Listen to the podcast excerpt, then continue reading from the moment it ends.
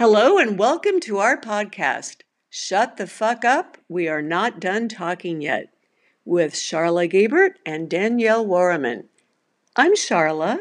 And I'm Danielle. In our podcast, we discuss current events, popular culture, writing, books, movies, and women's lives. We are smart, funny, and occasionally profane. We hope you enjoy our podcast and thanks for listening.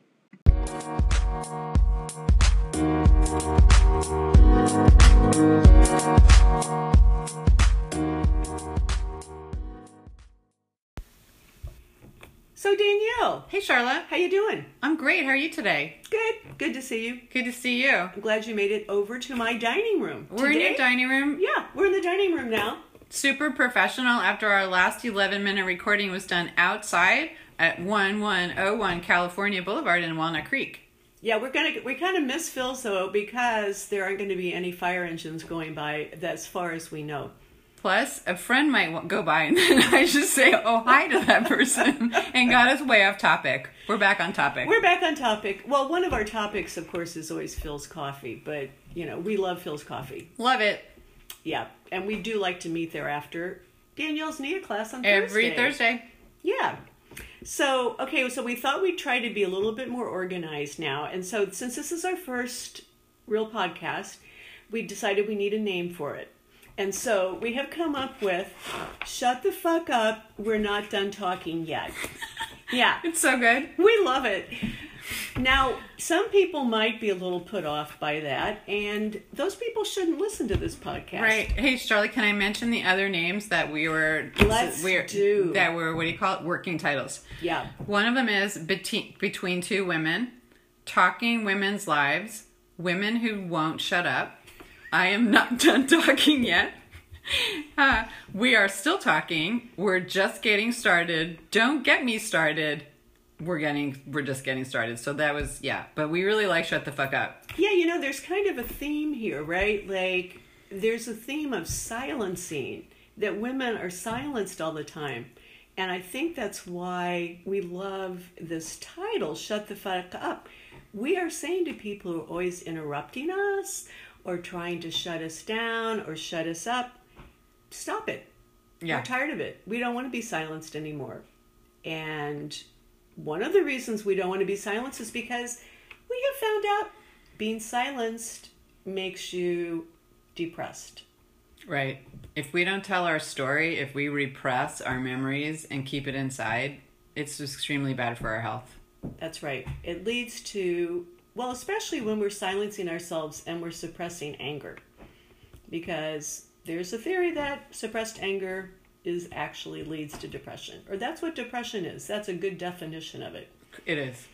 when you turn it your anger in upon yourself instead of out.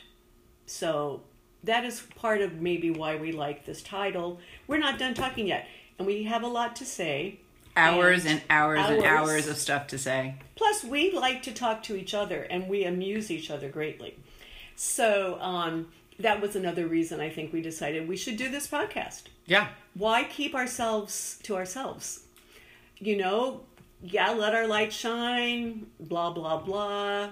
We, we want everybody to hear this, and um, we hope everybody enjoys listening to us.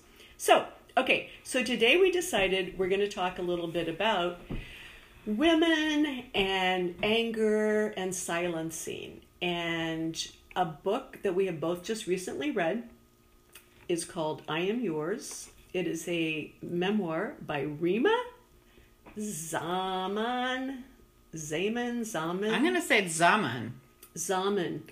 Um, it is a really cool book. It is a first person account of her growing up as a girl and then a woman. She has written it as, I think she calls it a group memoir, where she's speaking for other women, all women. It's her unique story, but it resonates with all women, I think.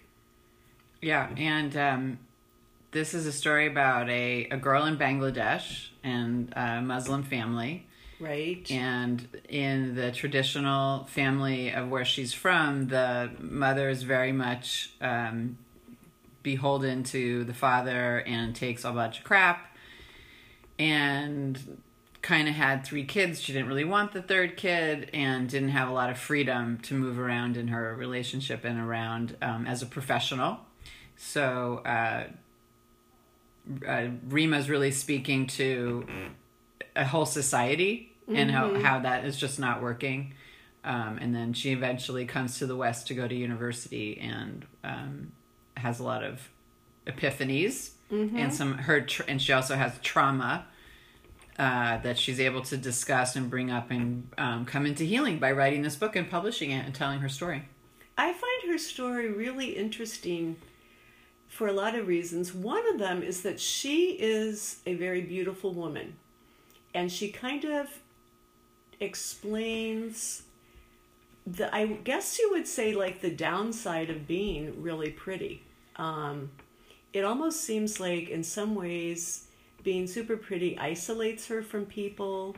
Um, there's an assumption that she can't be both pretty and smart. One of her boyfriends says something to her like, I just can't believe I'm having this conversation with somebody so pretty. It's like he can't actually accept that somebody that smart could be that pretty, or vice versa, that somebody that beautiful could be maybe his intellectual equal. And she has such an interesting career. She does modeling, she does acting, she writes songs, um, she di- writes in her journal. She's constantly writing. And she's a very thoughtful person, she's very educated.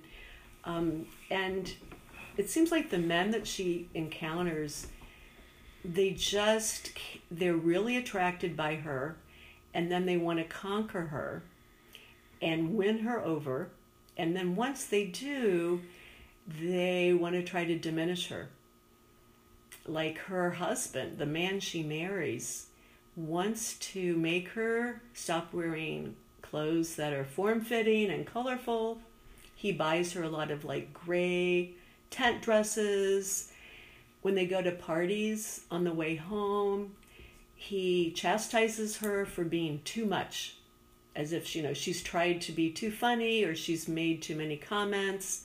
He keeps telling her to just, you know, tone it down. And it's clear that he after he's won her, he really he wants to change her. Yeah, he wants to change her, and it's very, very um, what do you call it? It's she's so bogged down by this relationship where she can't be herself, so she's trying to be herself, and he just keeps shooting her down and not like giving her the cold shoulder, won't sleep, won't talk to her in bed. Exactly. Um, makes her live in this hovel of freezingness, like they're living in a barn that he's remodeling, and won't even get it together to finish it. Um, it's abusive. It was abusive Yep. and and pretty nuts. Oh, they also lived on a boat in They- winter. They, they lived on a sailboat in New Jersey in winter. Yes. that's not intelligent. they never actually lived in a normal apartment. He had an apartment Yeah. in New York, but they lived on a boat and in a barn. Yeah, It, everything was very like tentative and makeshift. Like they were, it was like indoor camping indoor camping. basically, and it was his dream, and she really went along with it for a really long time. Right. And then to your point, you were talking about how she noticed that her her beauty really just brought attention to herself, but it wasn't a good attention. Yes, she could go to a an audition and maybe get a part in a play or a commercial or um, something movie TV show, but it what she did was walk around New York City and feel this terrible vibe of men staring at her and undressing her and um, made her really uncomfortable. Then, to, in order to cope with that, she had a horrendous eating disorder, That's right? So she was barely eating, got up at five, whatever, very early in the morning, went running before she did any of her other crazy activities. Right. She could barely get by, so she was a mm. nanny for several families. So, as well as being a full time person doing many other things, she had to be a nanny and then go home to the creepy husband at night. And as she was like living on like a banana and coffee. I mean, Living- living kind of really and writing down everything she ate. That kind of. I mean, she says she was Yeah. anorexic. Yeah. She barely threw. I don't remember if she had bulimia, but she was barely eating. Yeah. And that was really kind of horrific. I mean, I personally have never had an eating disorder unless you call overeating an eating disorder. I've never really understood what it's like to starve yourself, um, or, you know, or to make yourself throw up because you're trying to be thin. Never had that experience. It always seemed really alien to me. But I think her book actually made it seem sort of rational in a weird way. I mean, it's it's a crazy thing to it's do. It's a control thing. So she was so out of control and of having this like not good childhood or being a battle with her father, then being sexually predated at high school Yes. level where some Yes. creepy teacher would say terrible things to her. It was very very frightening. And then she was raped in her early 20s in New York City. So the Yes. response to that is control. Okay, if I only eat Mm-hmm. a banana and a cup of coffee and an avocado at noon, then I have control over my life. yes, That's part of it. Yes, well, that makes total sense. Yeah. And it kind of, you know, you you don't get your period. You sort of become desexualized, Yeah, you're like a girl instead like of a woman. girl. Yeah. Yeah, and it, so it sounds like yeah, it's a very protective. Um, Yeah, but on the other on the on the flip side of that, I have been a person who um, was very overweight several times in my life. So I ate as much as I could on purpose so that I would be unattractive and untouchable. So there's another there's another side to that. So both when I so between the ages of 19 and 23 or 24, I had horrendous depressions and ate as much as possible and could ga- I could gain 50 pounds in less than 2 months. wow, Yeah. wow. Did you feel like you were doing that because you didn't want sexual attention, or I did not want sexual attention. I hated myself, so I wanted to be as unattractive as possible. And the food filled a hole of everything mm-hmm. else that was wrong. But it really didn't fill it. I ate it, and then I would just be gaining weight, but then I would go eat more. Eat more? Yeah, it's like the bottomless pit. It was a bottomless pit. I couldn't I couldn't satisfy anything, but the I think the main thing was to not be attractive. Mm-hmm. This is sort of like um, Roxane Gay, right? I mean, Yes. She describes eating a lot to to make herself bigger and less attractive. Yeah. Pretty Roxane Gay was gang raped at age 12, if I'm not mistaken. I just Yeah. read her book too. And she explains very, very well why her that pathology. She, she is still 270 pounds, but she was 540. I know that's hard to believe. Yeah. That's just so so excessively. Yeah. And until Obese. I don't think she had therapy of any kind until she wrote this book. Her Mm-hmm. parents did not know that Uh-huh. she was raped at age 12. So what a horrendous burden to keep on herself. Right. So that's, I mean, these women are really brave coming forward, which reminds me of a side topic. Mm-hmm. Why in God's name would any of those women come forward and name their perpetrators, i.e., Donald Trump, I, I whoever, whatever Right. random douchebag is sexually assaulting women if it didn't happen? Because why would they put themselves through that? Exactly. There's there's never been a good explanation for that. No. Why, there's no why would a woman quote cry rape? There's nothing positive that It's will It's the dumbest thing I've ever heard. Why? Exactly. And in, in general, r- women don't report it. They, They don't. bury it. They don't tell their closest friends. Um, they might not tell anyone Right. for decades. Right. And it becomes this burden. I mean, I think, I don't think Reema told anybody about getting raped by this. He was a colleague, he was an Yeah. acting colleague. It was somebody she knew, you know, a friend, someone she considered a friend, somebody she thought it was safe to have him in her apartment. Yeah. Um, I don't think she told anyone until she she wrote the book, and then the her her mother and father, etc., probably read about it. I don't remember recall her having some kind of counseling.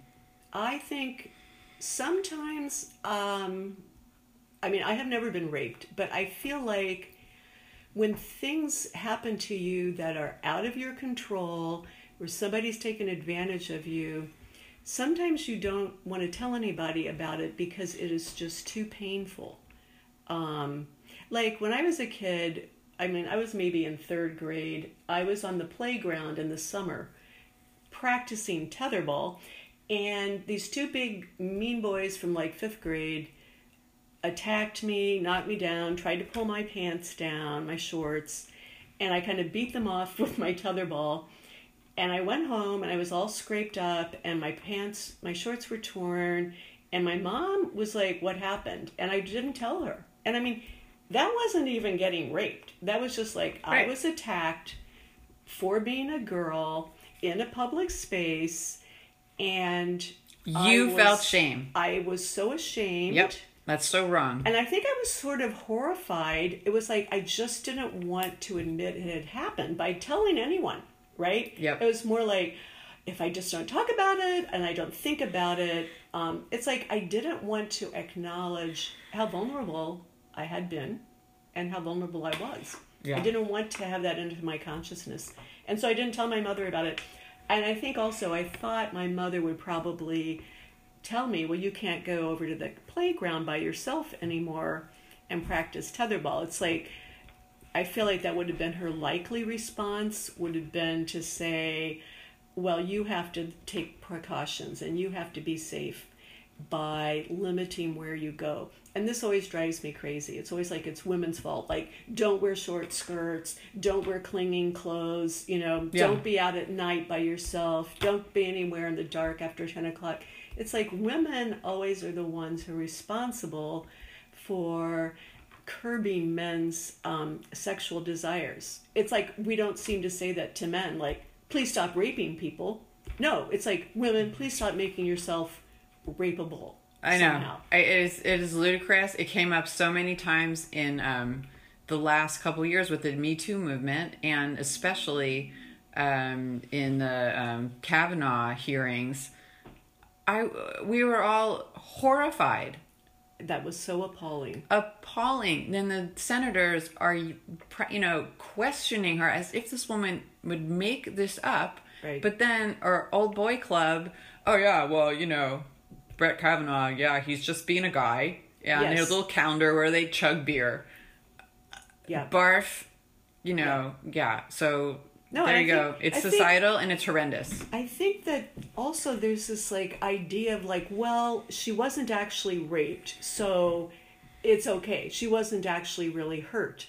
That is such bullshit. She thought she was going to be asphyxiated because he had was choking hand- her. He was choking her, and there was another boy present, and the door was locked. And I mean, the level of terror that she experienced um, is not something that you can just dismiss because she wasn't ultimately raped, that somehow she did get out of there and got Yeah. away.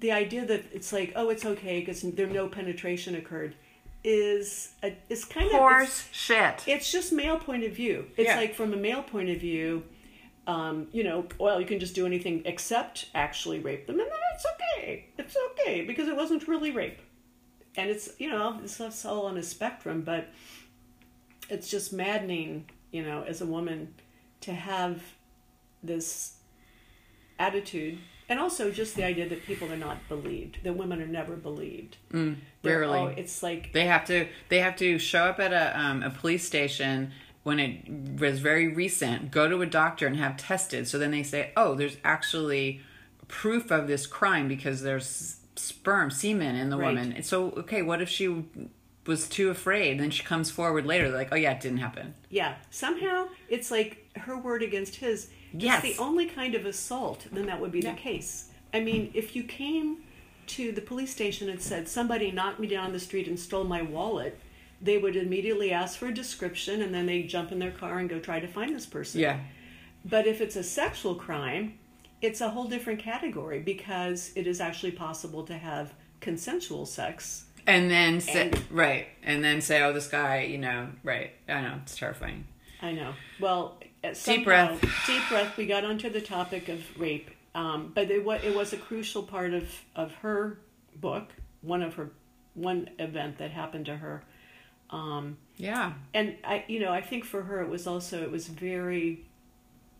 Um, I think it was really it was so unexpected, and she had she had taken like self defense classes yeah. and had been really into this concept and you know she describes he was so much bigger he was on top of her um, that she just realized, you know, she puts in her book, this was happening. Kind of like it just was so shocking um, that it was happening. Maybe because of the circumstances, someone she knew. Um, Yeah, who, date rape. He would literally not take no for an answer. Date rape. Yeah, Yeah, it happens. yeah. Yeah. Um, and She know, and the the chances of if she had come forward and tried to, to have some kind of allegation against this man, probably nothing would have I happened. think so nothing she just would stayed. have happened. It's because because you know it's like stranger rape is more accepted as a real crime. Like oh somebody jumped out of the bushes or they broke into your house and raped you. But if it's someone you know, um, or someone you've even ha- ever had a sexual relationship before, it's like then it would be impossible to prosecute I them for know. rape. Isn't It's that like the way that you would used to say you can't be um, a husband couldn't be prosecuted for rape because Donald Trump. allowed. Hi, listeners. I just wanted to let you know that this was our very first podcast recording, and we were not too up with the technology and found out that the software we use actually has editing. So I wanted to edit it today, and I was adding this little piece to explain why it stops with the word Donald Trump.